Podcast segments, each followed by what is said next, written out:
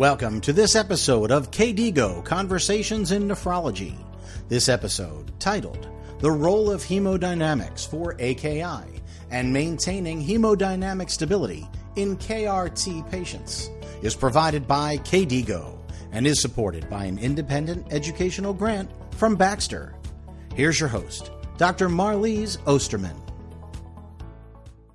Hello and welcome to another episode of KDIGO Conversations in Nephrology. My name is Marlies Ostermann and I'm a consultant in critical care nephrology at Guy's and St Thomas's Hospital in London. And joining me today to discuss the role of hemodynamics in acute kidney injury and the importance of maintaining hemodynamic stability during kidney replacement therapy is Professor Rinaldo Bellomo. Professor Bellomo is Professor of Intensive Care Medicine at the University of Melbourne in Australia, and he's one of the fathers of modern critical care nephrology. He's led many landmark studies in this field and contributed to many guidelines and recommendations, including the management of hemodynamics in acute kidney injury. Professor Bellomo, welcome to this program. Thank you very much for the kind introduction, Marlies. It's nice to talk to you. So let's begin our discussion with a very general question. Why is hemodynamic stabilization important to protect kidney function?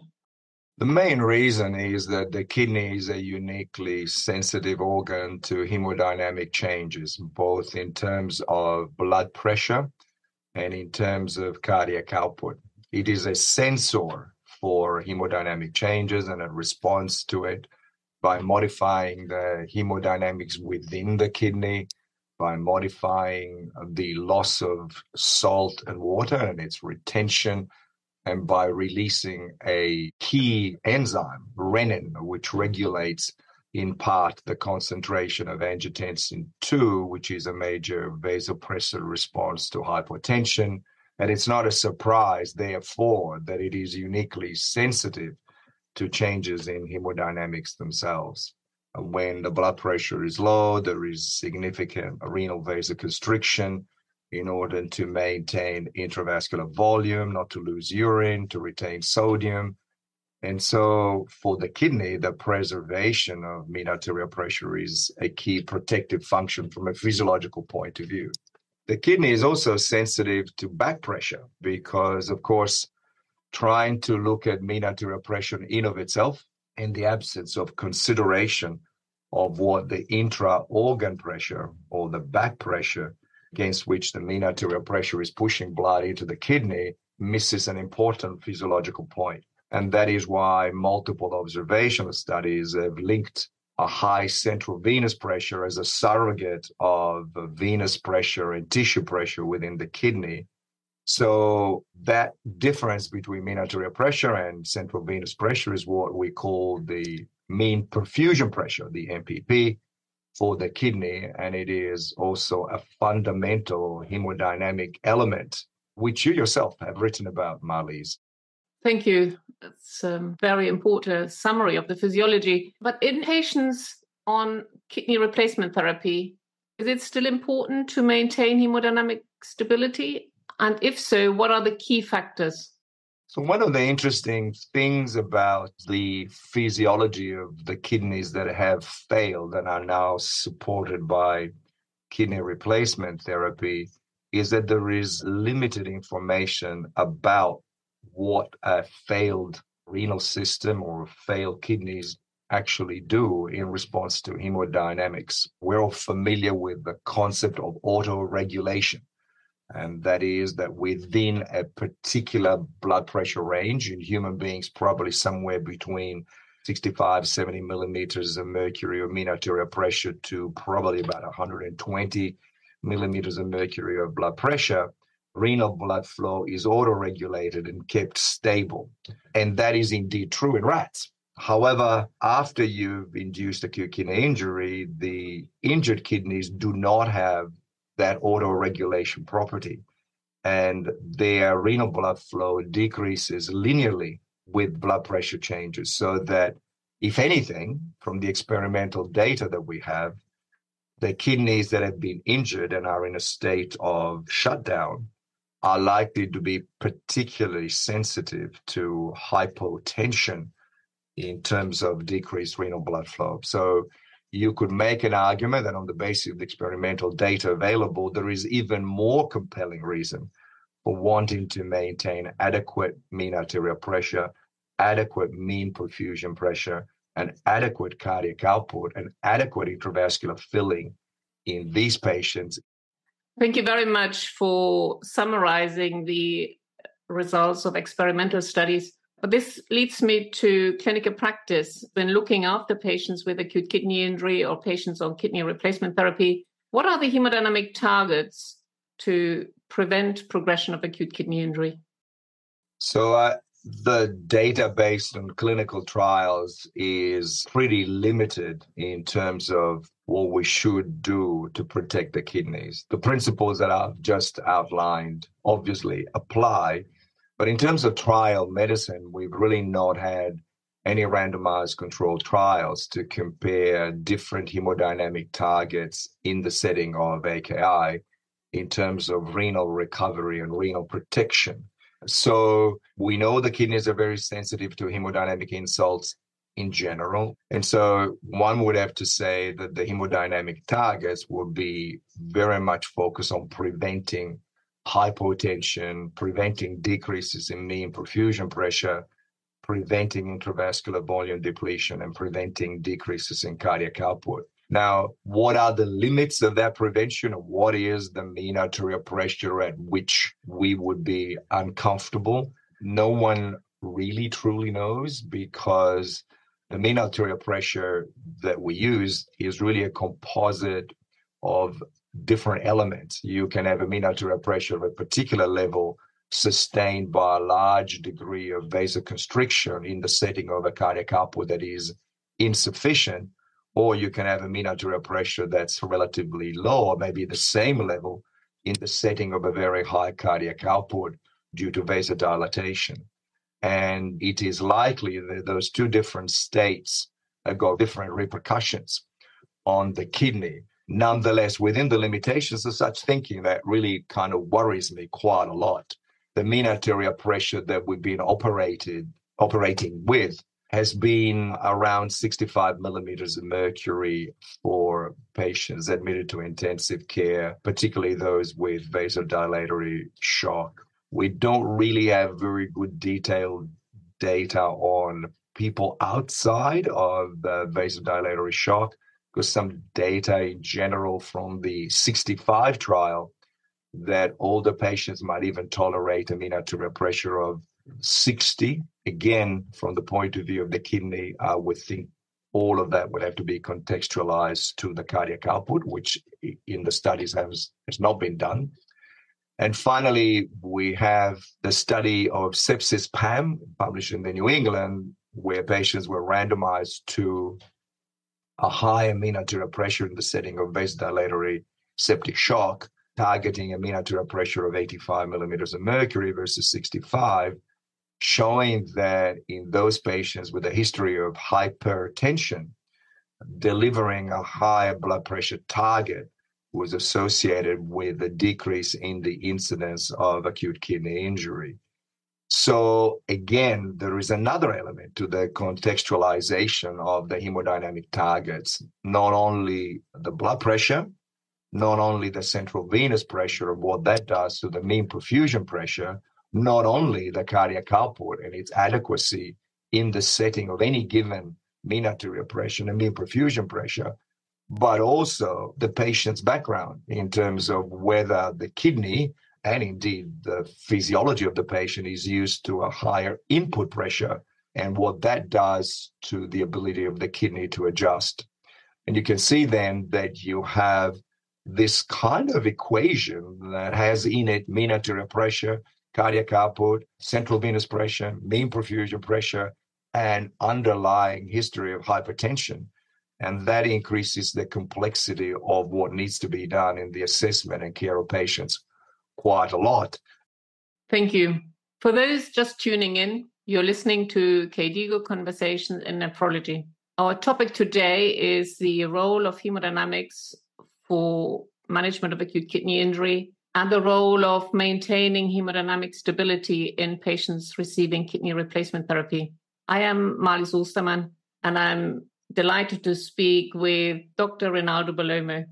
Dr. Bellomo, you've already touched on it in the previous answers, but I'd like to talk and get back to patients on kidney replacement therapy, so patients with advanced kidney injury. In this scenario, is it still important to optimize hemodynamics, or do you think it's too late? Look, my response is absolutely still very important. And I find this a frustrating environment, particularly in patients that are receiving artificial renal support. We've just started a research program here to look at patients with acute kidney injury that go to the ward without full resolution of their acute kidney injury and remain on intermittent hemodialysis. And what we started setting up and investigating is just what happens to hemodynamics in patients with recovering AKI that are still dependent on renal replacement therapy in terms of hemodynamics. And so we've set up a multimodal system of monitoring. We have simultaneous blood volume assessment by measuring changes in hematocrit in order to derive a surrogate of intravascular volume state as well as applying the technology of the ClearSight. ClearSight is a device that can be wrapped around your second phalanx in your hand, in a finger, and uses multiple fast compressions to derive an area under the curve of the blood pressure tracing and gives you not only a pretty accurate blood pressure every heartbeat as though you might have an arterial line, and it has been validated against arterial lines, but it also gives you a pretty accurate estimate of cardiac output. And so you can have continuous blood pressure monitoring, continuous blood volume monitoring, and continuous cardiac output monitoring in patients having intermittent hemodialysis in the renal ward who are recovering from acute kidney injury that was treated in the ICU. And, you know, what we've seen so far is pretty scary.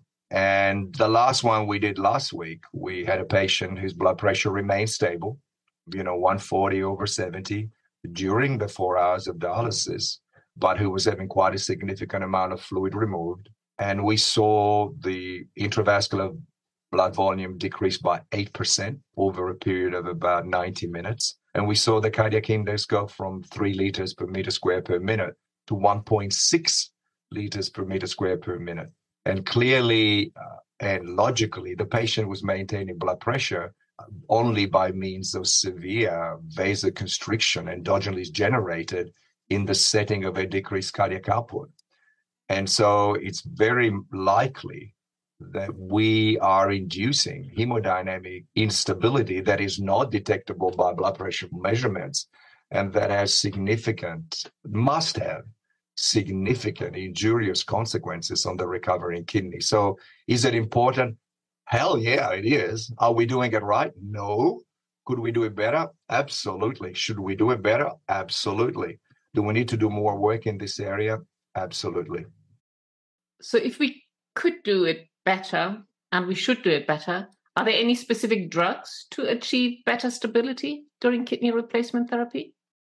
Yeah, no, this is an interesting question. You know, the drugs that we use, first of all, are vasopressor drugs to deal with the low blood pressure. And really, the two major ones that are available in the market really are norepinephrine or noradrenaline and vasopressin.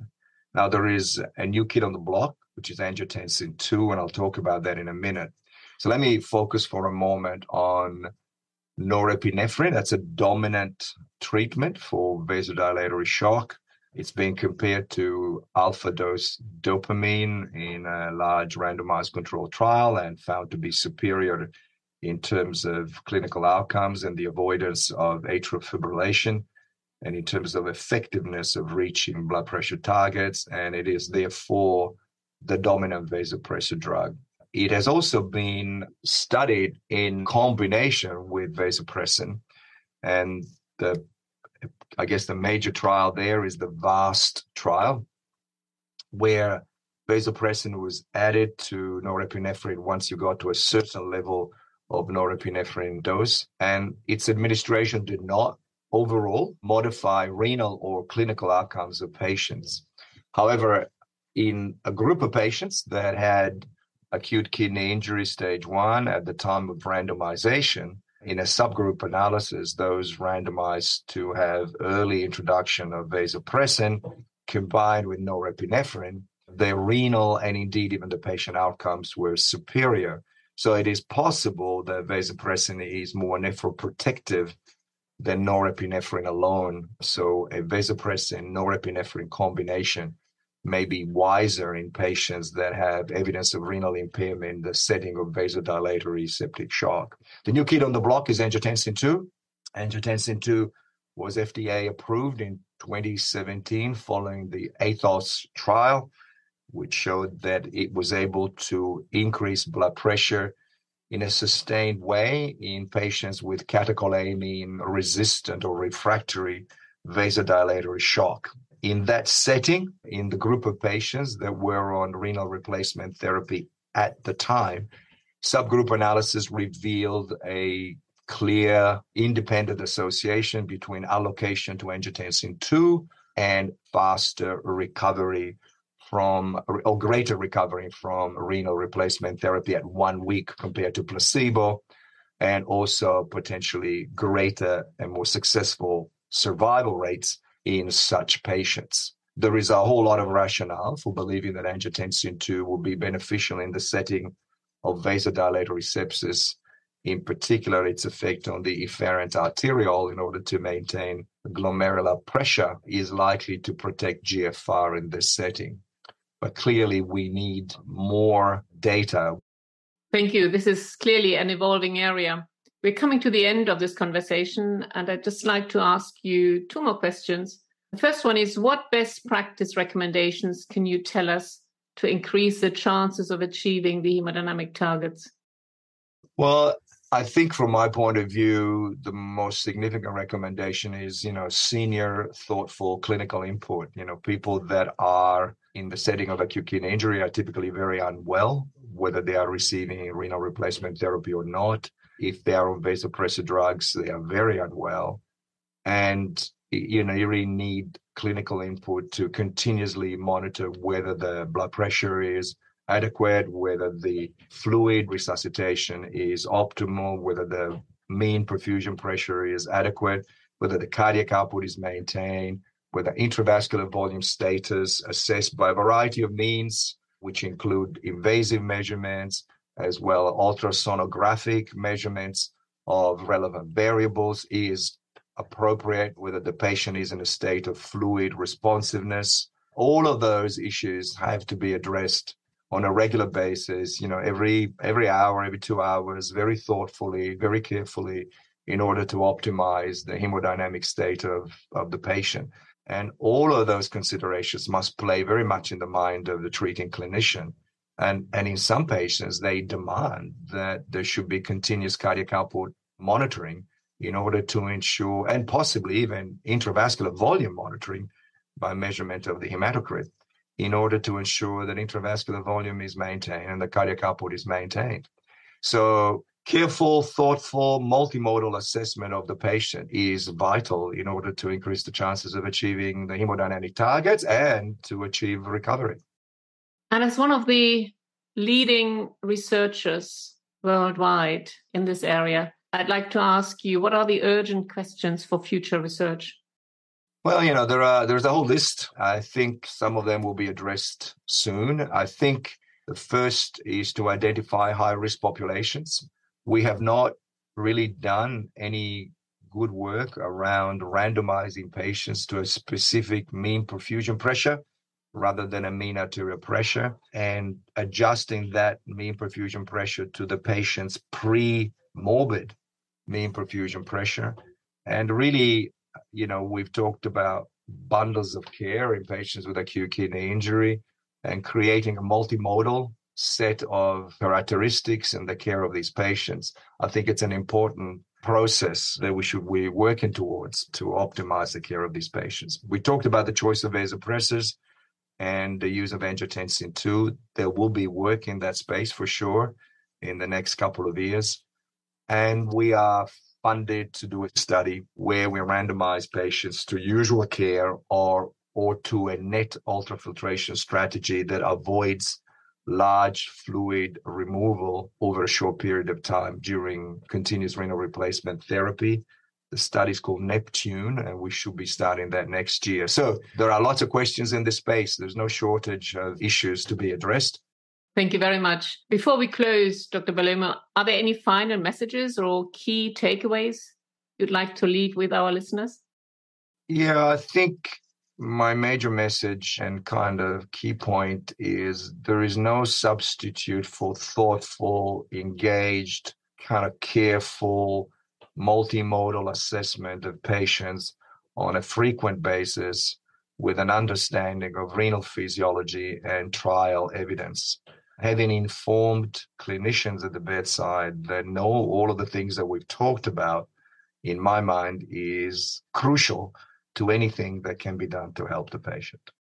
That's a great way to round up our discussion today. I want to thank my guest, Professor Rinaldo Bellomo, for joining me. Professor Bellomo, it was great having you on the program. It's always a pleasure to talk to you about Liz. Take care. I'm Marlies Ostermann, and to access this and other episodes in our series, visit KDIGO on Spotify or kdigo.org slash podcasts. Thank you for listening.